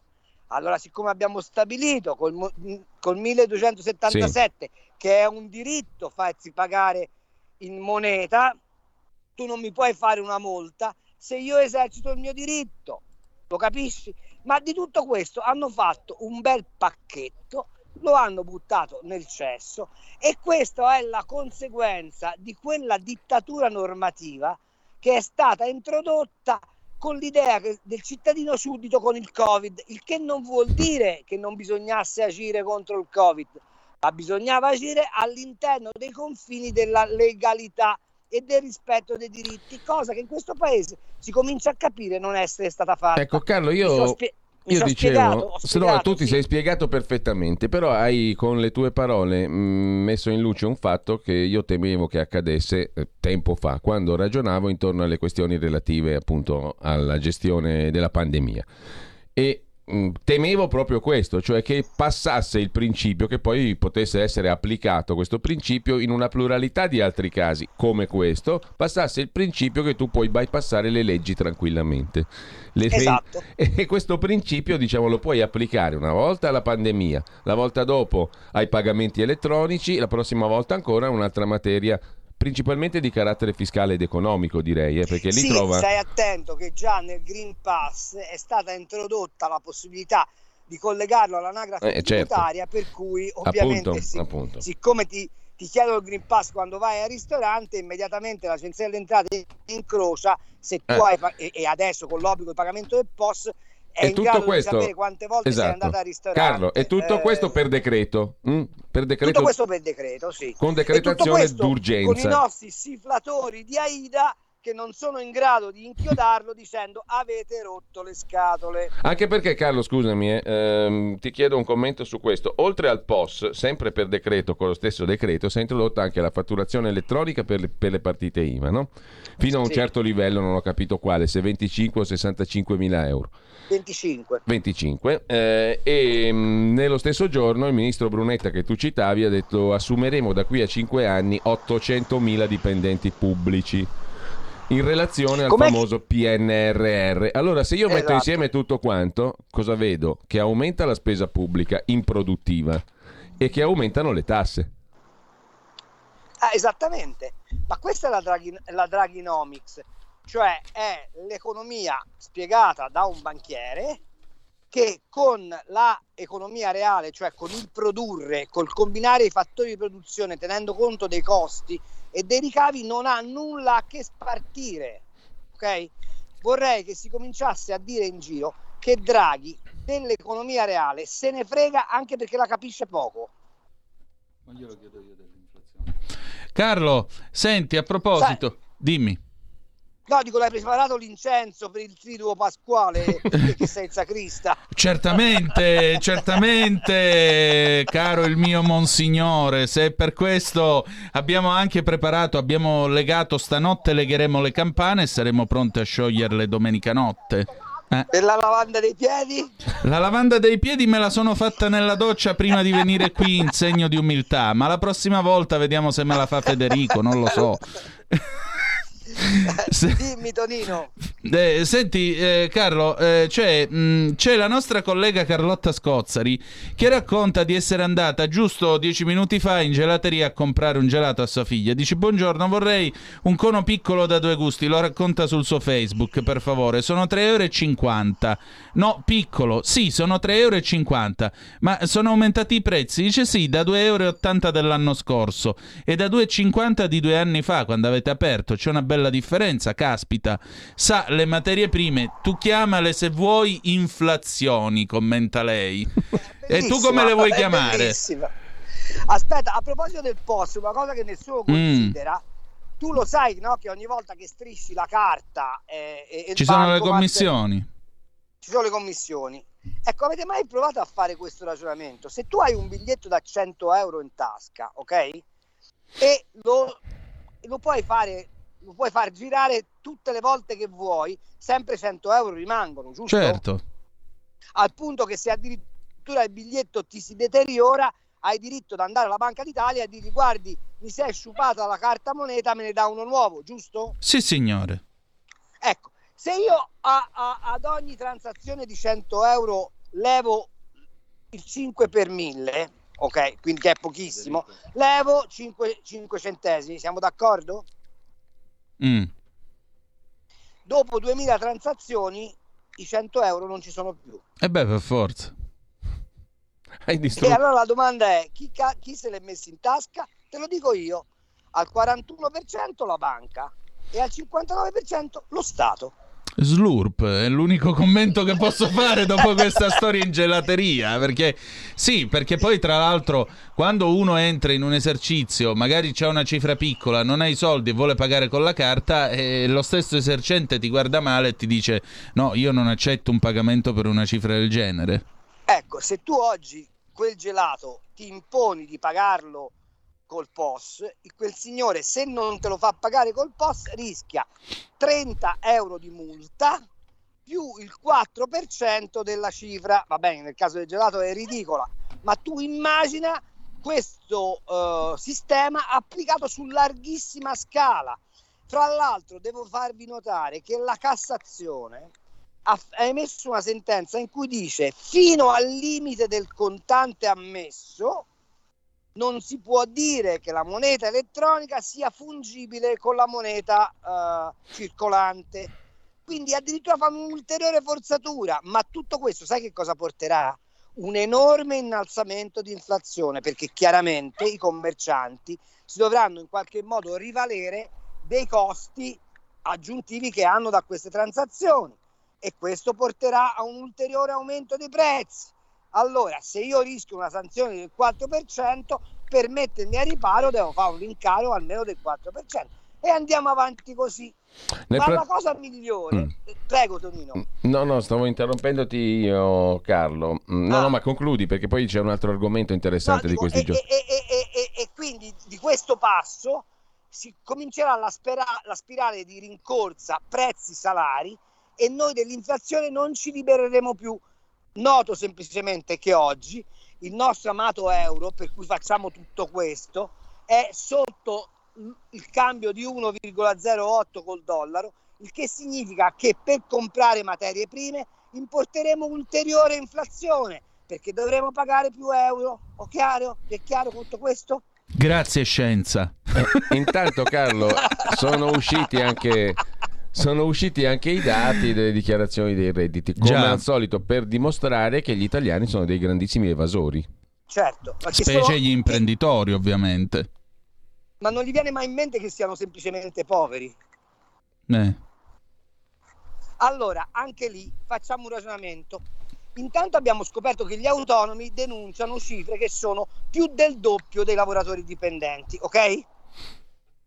I quali autonomi non godono di tutte le protezioni che hanno invece lavoratori dipendenti, perché non ci sono le ferie pagate, perché non c'è la malattia.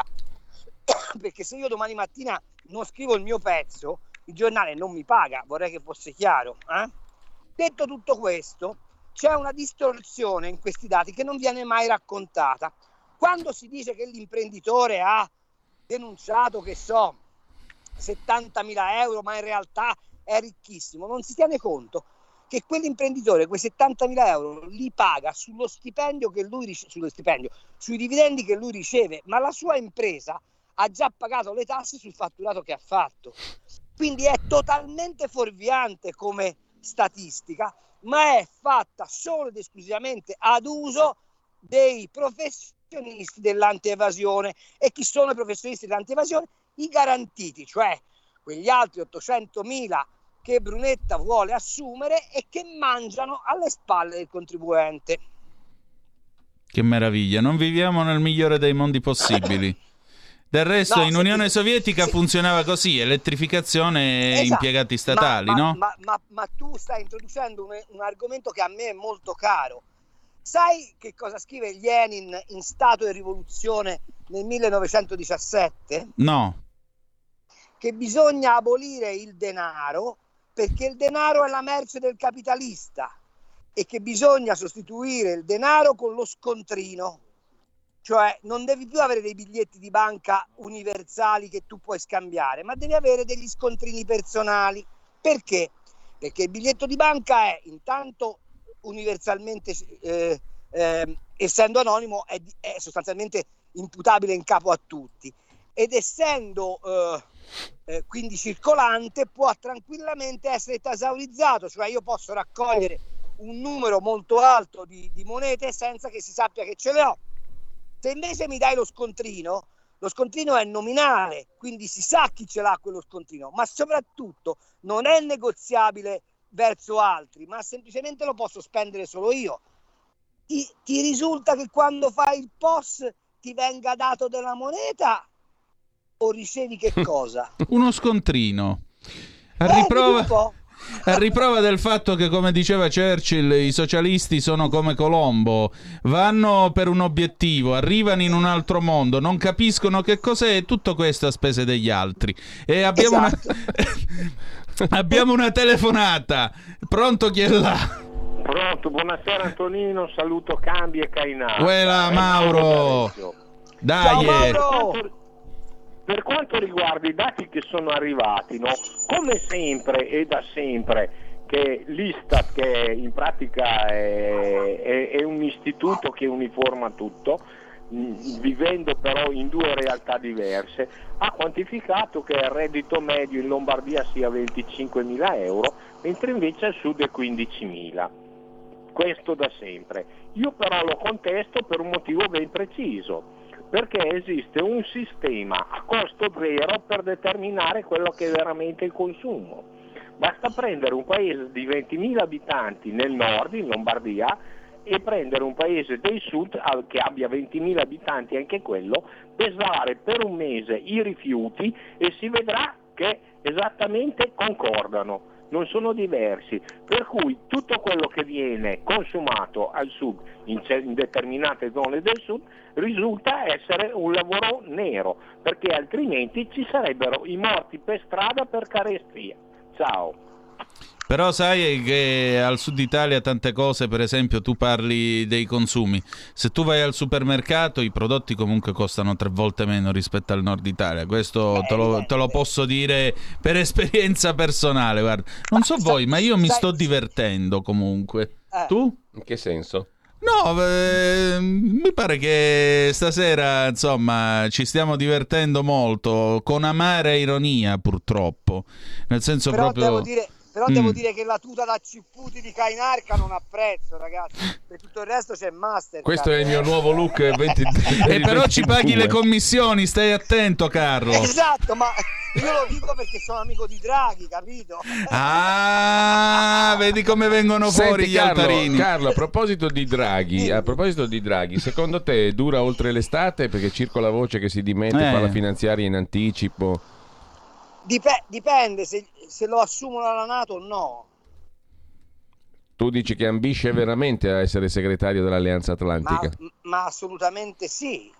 Visto che, visto che Francesco per ora gode di buona salute, E poi è andata male col Quirinale, dice adesso ci, ci Esatto. rifacciamo alla grande. esatto. Ha delle chance? Ma, la- ma la, ma la figura, eh, secondo me sì, perché è il più schierato, sulla, il più sdraiato a soglia della- sulla Nato di, di chiunque altro. Ma la figura che ha fatto Biden oggi è meravigliosa. Eh, aspetta, ti stai riferendo al, al fatto che Macron lo abbia cazziato per le sue Esatto, uscite sul genocidio? È Mamma mia. meraviglioso. Ma sai perché l'ha fatto?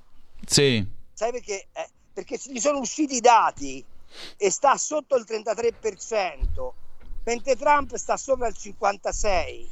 sì, ma E Trump al prossimo siccome- giro torna. Eh, ma siccome Trump continua a dire che lui è, è- è- è- di fronte a Putin si caga addosso, allora lui rincara con gli insulti. Il problema è che questa cosa ci porterà veramente a- a- alla terza guerra mondiale. Dopodiché voglio vedere col post che cazzo ci fanno, ma questo è un altro paio di mani. E questo condivido anch'io i tuoi dubbi in materia, però io mi permetto di ricordarti una cosa, tanto è aprile, Sì. sono passati 40 anni, tu ti ricorderai l'82 la guerra delle Falkland, è un episodio che io, che io ho citato più volte in trasmissione. Il primo Lord del Mare... me- Margaret Thatcher disse ce le possiamo riprendere le isole che hanno conquistato gli argentini. Il primo Lord del Mare le rispose sì. E dobbiamo farlo anche alla svelta. Dice perché? Perché se noi non lo facciamo, tra sei mesi vivremo in un paese la cui parola non conta più niente.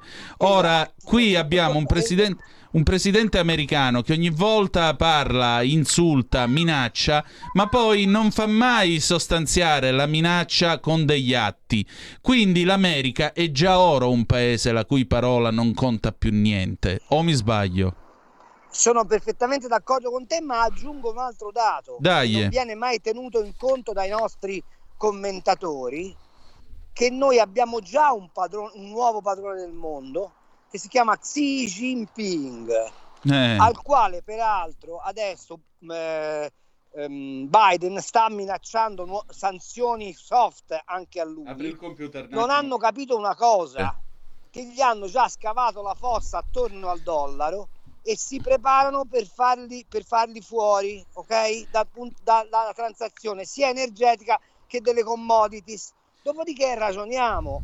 Allora, piuttosto che eh, continuare a raccontarci la favola del mago che siamo forti, che siamo bravi, che siamo eccezionali, per quale motivo non accettiamo l'idea di resettare la globalizzazione e di riscrivere le regole del WTO che sarebbero le uniche vere armi che abbiamo per limitare questa conflittualità strisciante? È possibile che nessuno capisca che a Kiev non si combatte una battaglia Russia-Ucraina, ma si combatte una battaglia fra ciò che resta dell'Occidente e il resto del mondo? Ecco, anche perché il nuovo padrone, come tu hai saggiamente sottolineato, è uno che Xinhua, che è l'agenzia stampa ufficiale cinese, non so se tu riesci a vederlo sul tuo cellulare. Sì, sì, lo vedo, lo vedo. ecco, eh, questo è un pezzo che è uscito il 12 di aprile. eh, focus su Xi.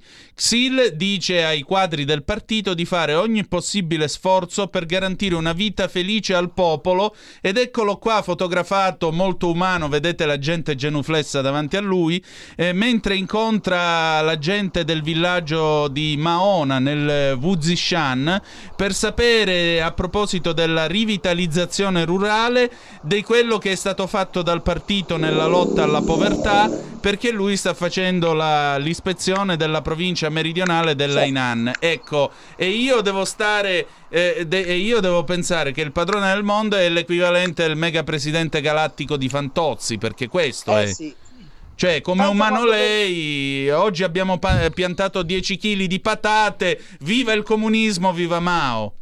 Pensa quando verrà nelle marcite di Chiaravalle a controllare se le vacche hanno fatto abbastanza latte per produrre grana padano e parmigiano reggiano. Sarà stupendo. Eh?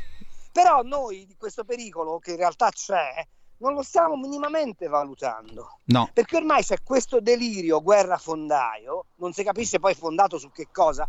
Devo dire che a me Vauro sta particolarmente sulle scatole, ma non ho capito questo linciaggio per la vignetta che ha fatto, che è assolutamente fuori di luogo, come se chi- chiunque esprime un parere diverso debba essere per forza impiccato, ma questo con l'economia non c'entra nulla, o meglio c'entra nella misura in cui ci stanno continuando a raccontare dei dati economici che sono falsi per dimostrare che quello che stiamo facendo ha un senso. Un senso non ce l'ha.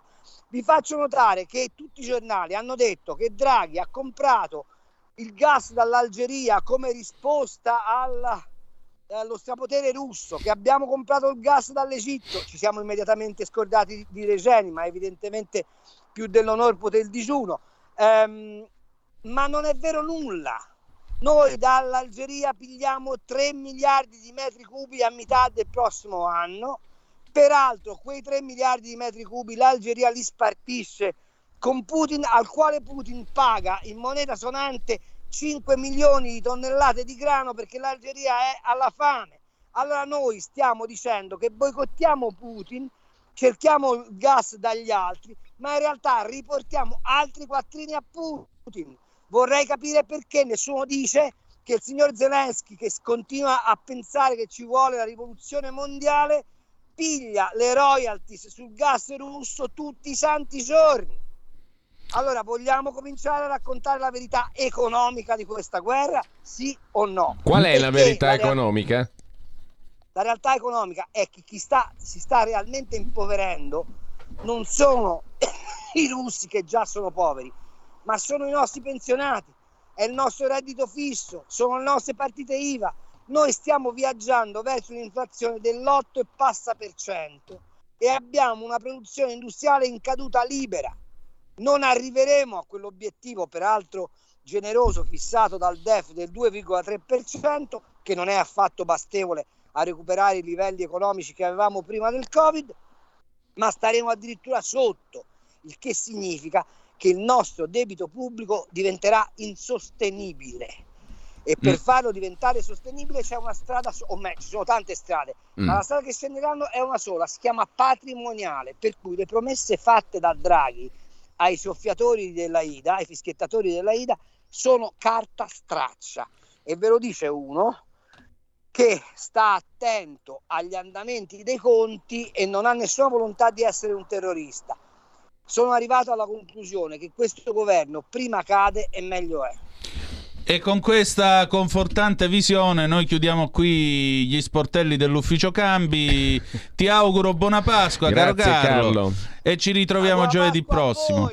Grazie. Eh, Antonino, mi raccomando, eh, eh, io non- di dove sei te, Antonino? Originario? Vibo Di, Valencia, www. ah, di Vibo Valenza, quindi non mangi il casatiello, ma mi raccomando che ci, ma mi raccomando che ci sia un po' di induia, di quella buona. Non eh, ti preoccupare, Carlo, eh? te la faremo Che sia del- provvedere. che ci sia del piccante serio. Quello c'è sempre, stai tranquillo, figliolo. Me- me- me- mentre mentre Kai- Kainarca va, va via di riso.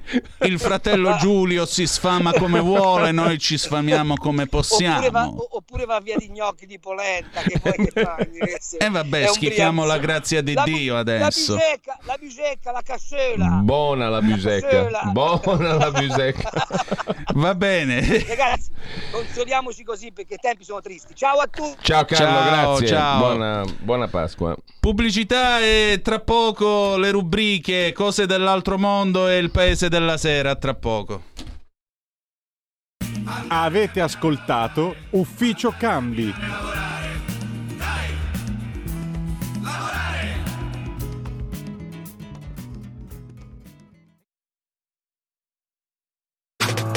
Stai ascoltando Radio Libertà. la tua voce libera, senza filtri né censura. La tua radio.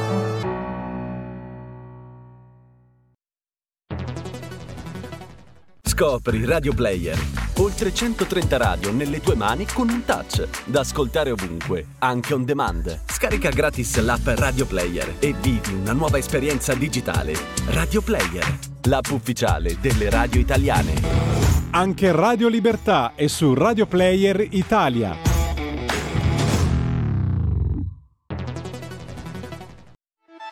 Stai ascoltando Radio Libertà, la tua voce libera, senza filtri né censure, la tua radio.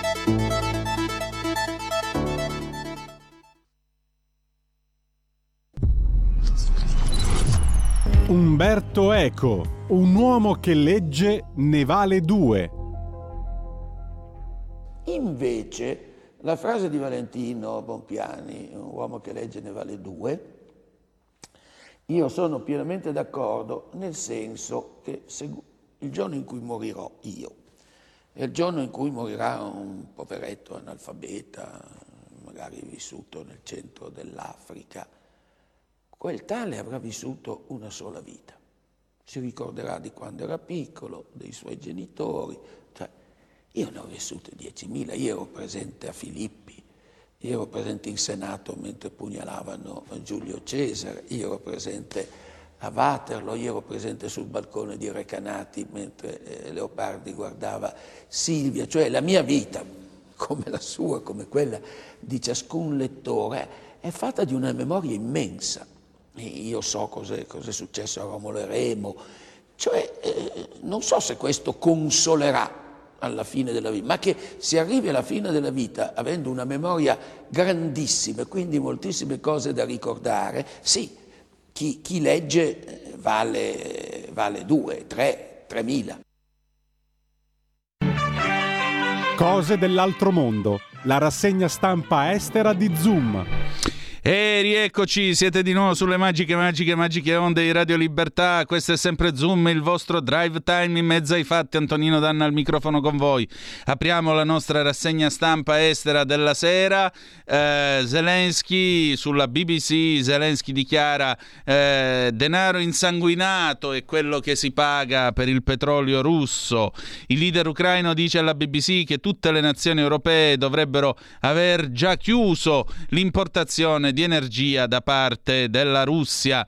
Eh, c'è poi una controversia, nel frattempo ovviamente Zelensky fa appello, vogliamo ancora più armi e ne abbiamo bisogno adesso. Eh, la signora Le Pen, Marine Le Pen, incazzata perché eh, ci sono delle proteste, gente che interrompe le sue conferenze stampa, i suoi comizi, accusandola di legami con eh, Putin. E poi c'è questo, come possiamo dire, c'è questo giallo. Allora, questo benedetto incrociatore, il Moskva, che è un incrociatore lanciamissili da 9800 tonnellate, armato pesantemente con i missili gli SS-12 Basalt, che possono anche portare ogive nucleari, già che ci sono, è entrato in servizio nell'83 in quella che era la Marina russa, che ha un gemello a sua volta che si chiama Marshal Ustinov che abbiamo seguito qui su Zoom qualche tempo fa, prima dell'inizio della guerra, quando fece quella crociera al largo delle coste della Calabria, col trasponder acceso mentre inseguiva il gruppo da battaglia delle portaerei Cavour, De Gaulle e Truman. Sta nave, insomma, l'hanno affondata gli ucraini oppure no? E allora, i, diciamo così, le informazioni ufficiali che arrivano da parte della Russia, eh, il Moskva tra l'altro imbarca 510 persone, eh, dice è stato seriamente, l'incrociatore è stato seriamente danneggiato, tra l'altro è l'ammiraglia della flotta russa, è un'unità ormai vecchia, c'è quasi 40 anni di servizio sulle spalle, però chiaramente immaginate il colpo di prestigio che è stato. E, e naturalmente l'equipaggio è stato forzato a evacuare eh, la nave. Mm, anche se nel frattempo non si capisce se eh, sia stato un attacco missilistico oppure se sia stato un, un incendio scoppiato, scoppiato, a bordo, perché le fonti ufficiali ucraine dicono che eh, tra l'altro il tentativo di rimorchiare e salvare il Moskva sono stati disturbati, il tentativo è stato disturbato dal fatto che stavano esplodendo le munizioni a bordo e dal maltempo. La BBC non è stata chiaramente in grado di verificare alcune di queste informazioni. In questo momento nessuno le può verificare. Gli americani ritengono che il Moskva sia ancora, stia ancora andando a fuoco e in particolare eh, la stanno portando a Sebastopoli in Crimea, che come sapete è stata annessa questa penisola dai russi nel 2014. La nostra valutazione, dice una fonte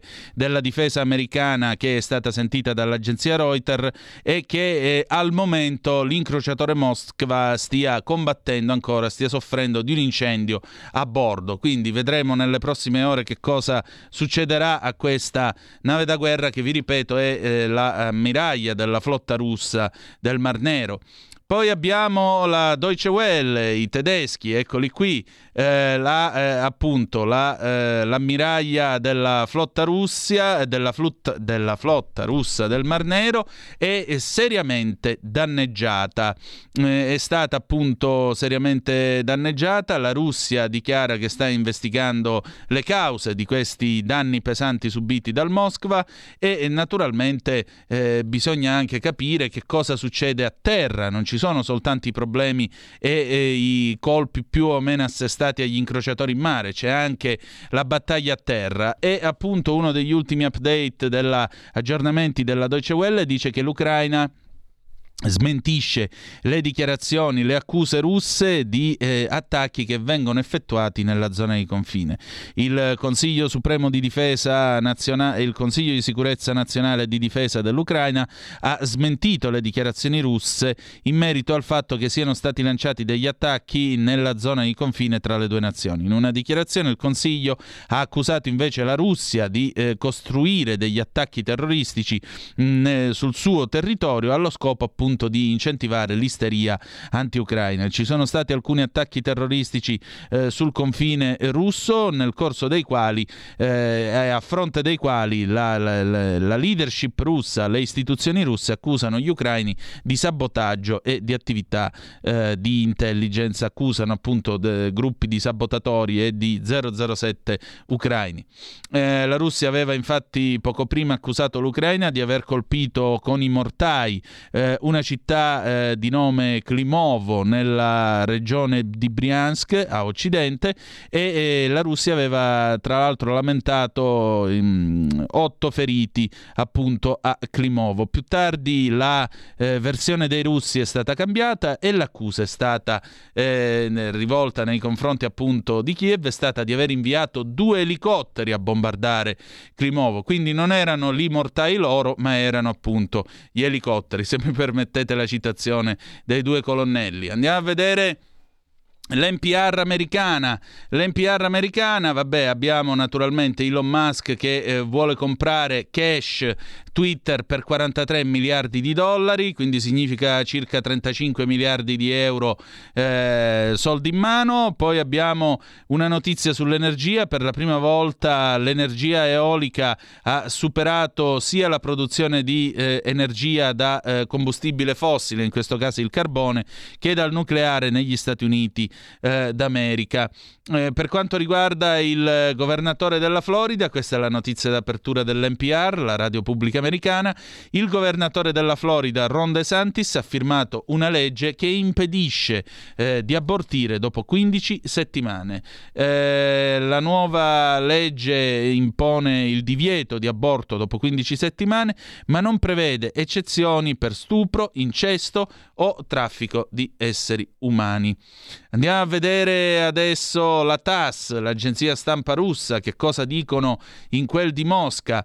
Eh, Putin non ha mai rifiutato di incontrare Zelensky, dice Dmitry Peskov, il portavoce del Cremlino, ma è necessario però che questo incontro sia preceduto da una bozza di accordo. Parlando oggi con i giornalisti, il portavoce appunto del Cremlino Dmitry Peskov ha dichiarato che il presidente russo Vladimir Putin non si è mai rifiutato in linea di principio di tenere un incontro con il presidente ucraino Volodymyr Zelensky, ma prima che si possa eh, mettere in agenda un incontro del genere bisogna preparare una bozza di accordo. Peskov parlando a una conferenza stampa quotidiana in quel del Cremlino ha dichiarato dice non ci sono novità su questo tema Abbiamo già detto in merito a questa possibilità di incontro che in linea di principio Putin non ha mai rifiutato di incontrare Zelensky, ma devono essere appunto rispettate alcune condizioni previe prima di questo incontro, soprattutto una bozza di documento.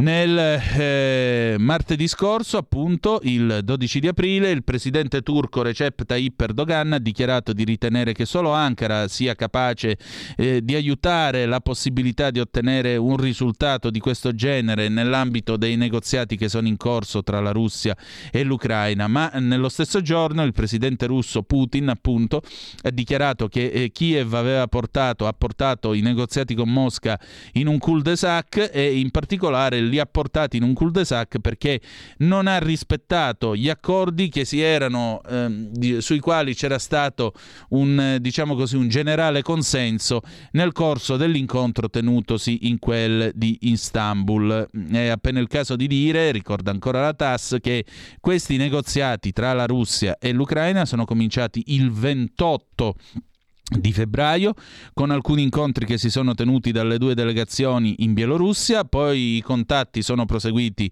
in videoconferenza e il 29 marzo scorso appunto c'è stato un nuovo round di incontri faccia a faccia in quel di Istanbul o Costantinopoli che dir si voglia, scusate purtroppo io ho fatto il classico e quindi ogni tanto quando leggo ogni volta Istanbul mi viene sempre in testa Costantinopoli. Andiamo a vedere Xinhua che è appunto l'agenzia agenzia stampa eh, cinese. Ecco, il presidente Xi ha, naturalmente sta facendo questa sua ispezione della provincia dell'Hainan, vuole eh, la maggiore felicità del suo popolo e ha ordinato di costruire eh, il principale spazioporto del mondo. Nella provincia eh, dell'Hainan ne sorgerà quindi questa base spaziale eh, per il lancio appunto di veicoli eh, spaziali e di velivoli spaziali cinesi che dovrà essere a livello di, eh, a livello degli standard mondiali. Quindi mh, eh, adesso la corsa è verso le stelle e verso lo spazio. Poi andiamo a vedere Andiamo a vedere anche il caso Covid, perché sapete che in Cina adesso c'è di nuovo il problema del Covid. Bene, sono stati dimessi i primi, eh, i primi pazienti eh, che erano stati eh, accolti nel, nel, nell'ospedale che era stato allestito in 448 a eh, Shanghai. Pensate, sono 322 eh, pazienti colpiti dal Covid-19 che sono stati dimessi dall'osservazione medica e hanno lasciato il eh, Centro Nazionale di mm, Mostre e eh, Convegni nella mattinata di oggi. Questo lo dichiarano le autorità locali cinesi. Sono stati il primo lotto di pazienti a essere dimessi da questo ospedale che è stato mm, temporaneo, che è stato costruito in 448 dal momento in cui appunto questo ospedale ha aperto i battenti, pensate, il 9 aprile scorso. Questo secondo mh, mm, il, eh, l'ufficio ufficio di controllo delle epidemie del municipio di Shanghai. Eh, questo centro riunioni è in grado di accogliere qualcosa come 50.000 posti letto. Questo accade in Cina alle 19.46 di oggi, 14 di aprile dell'anno di grazia 2022. E adesso andiamo a vedere il paese della sera, va. Il paese della sera la rassegna stampa italiana di Zoom. E allora, adesso vediamo invece che cosa dicono tre agenzie stampa di questo paese. L'ANSA, la guerra in Ucraina, in fuga da Mariupol, bimbi morti per fame, Zelensky, atrocità russe allontanano la pace. Il presidente ucraino, fronte orientale, il più difficile. La testimonianza dell'inviato ANSA, mancano acqua e cibo, si beve la neve. Il presidente russo, attacchi dei partner europei sul rifiuto delle forniture di risorse energetiche russe, destabilizzano la situazione e fanno salire i prezzi. Ancora, fuoco l'incrociatore russo Mosca nel Mar Nero, Kiev capovolto e sta affondando. Mosca smentisce vice procuratore capo regionale, trovati i corpi di 765 civili a Kiev da inizio aprile. Abbiamo una telefonata. Pronto chi è là? Eh, chi vuol che sia? Oh, immenso Manzoni, Eh, ben trovato, dimmi. allora, allora, ho un appunto per te. Immenso, mi hai, mi hai segato su, su Twitter lì su quel che, quel che è. Non mi rispondi più. Vabbè, comunque fa niente. Aspetta che spengo qua. Eh, nessuno parla in Italia della diatriba che è nata adesso tra Marocco e Algeria. Mm. circa il territorio che una volta si chiamava Sahara spagnolo, Mm. poi è diventato Sahara occidentale. Il re, il, re, il re di Spagna è andato lì da, da quello del Marocco e ha detto a me non frega niente di questa roba qua, tenetelo voi, fate quel cazzo che volete. Ecco, questo mm, il francesismo. Eh? Sì. E in Italia non se ne parla assolutamente. L'Algeria è quella che ci fornisce il gas, ci dovrebbe fornire il gas. e nessuno ne parla.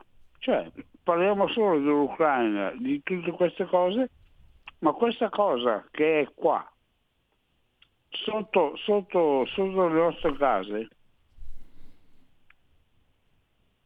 non, c'è, non c'è non c'è una notizia sulla stampa.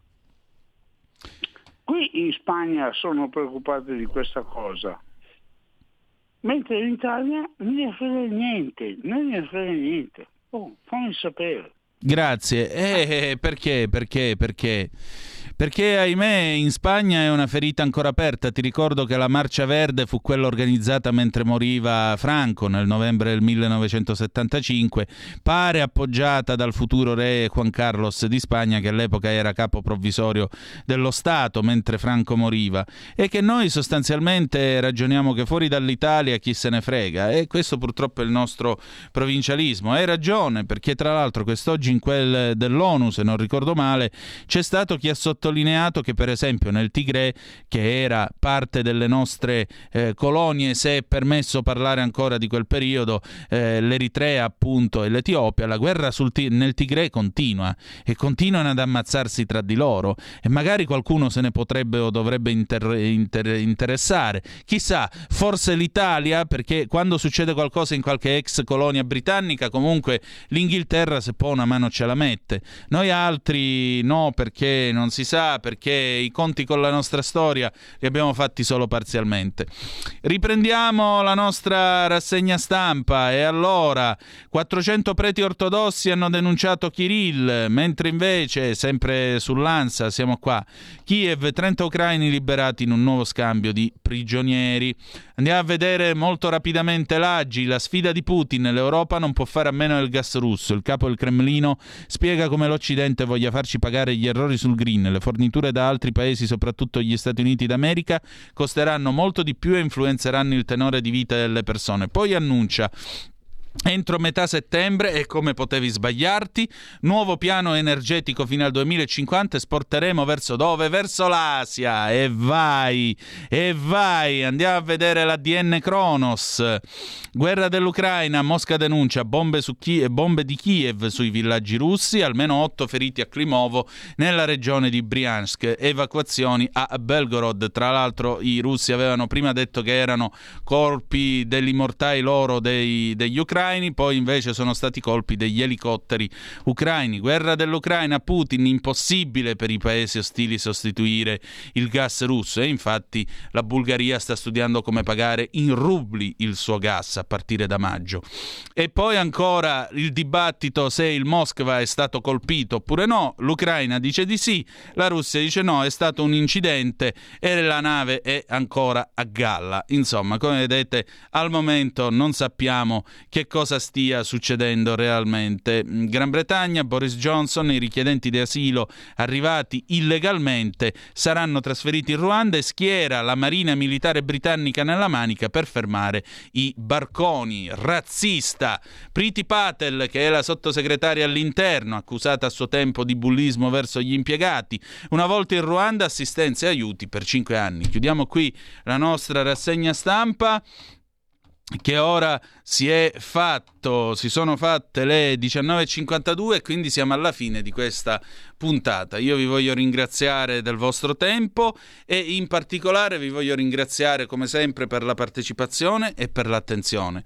Eh, noi chiudiamo la nostra trasmissione qui, domani alle 18.05 sulle magiche, magiche, magiche onde di Radio Libertà saremo ancora una volta in onda con Zoom Green, diplomaticamente, e Alessio Musella con la sua bellissima rubrica dedicata alla fotografia. Proprio perché parliamo di fotografia, la canzone con cui ci lasciamo è una citazione da I Cento Passi, il film di Marco Tullio Giordana che racconta la vita di Peppino Impastato e di Radio Out in quel di Cinisi negli anni 70 e quindi mandiamo in onda i Procollarum a Whiter Shade of Pale del 1967. Lo voglio dedicare alla memoria di Letizia Battaglia, questa grande fotografa siciliana che da dietro il pentaprisma della sua reflex raccontò i morti di mafia delle guerre degli anni 60, 70 e 80, una donna coraggiosa che è venuta a mancare nella sua Palermo ieri a 87 anni, a riprova del fatto che la fotografia a colori fotografa i vestiti, la fotografia in bianco e nero, che è quella che Letizia Battaglia ha con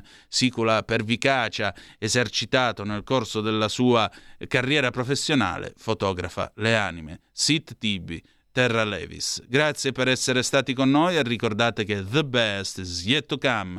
Il meglio, malgrado tutto, deve ancora venire. Vi ha parlato Antonino Danna. Buonasera. Avete ascoltato Zoom, il drive time in mezzo ai fatti.